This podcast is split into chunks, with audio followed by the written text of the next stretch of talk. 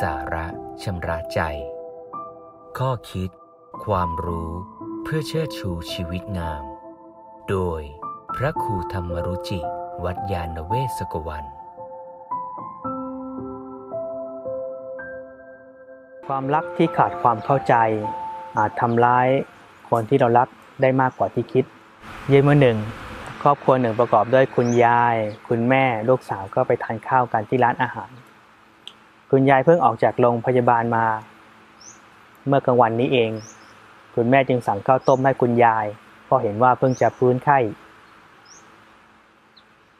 เมื่อข้าวต้มมามาตั้งอยู่ที่หน้า คุณยายไม่สนใจในการทานข้าวต้มเลย กับมัวสนใจกับหลานๆคอยตักกับข้าวให้ทำอะไรให้กับหลาน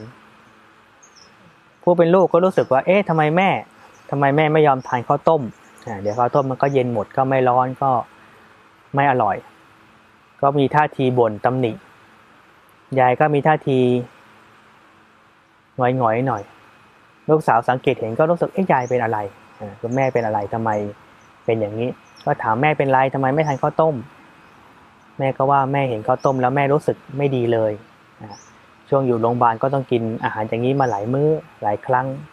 ก็รู้สึกเบื่อมาก แล้วก็รู้สึกพอได้เห็นได้กินแล้วก็ผืดพระอม ลูกสาวได้ฟังคำของแม่ก็เข้าใจแล้วเออเราก็เริ่มคิดไป คิดว่าข้าวต้มนั้นดีกับแม่ดีกับคนป่วย แต่คนป่วยเขาอาจจะไม่ต้องการก็ได้ ดังนั้นบางทีเราหวังดีเราปรารถนาดีได้แหละ อยากจะให้คนที่เรารักได้สิ่งที่มันดีที่สมควร แต่บางทีเราก็ต้องเข้าใจด้วยว่าเขาพร้อมไหมหรือบางอย่างที่เราว่าดี อาจจะไม่ดีสำหรับเขาจริง ๆ ก็ได้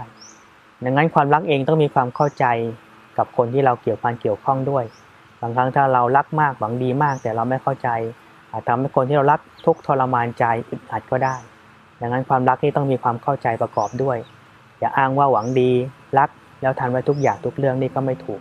ความรักต้องมีความเข้าใจ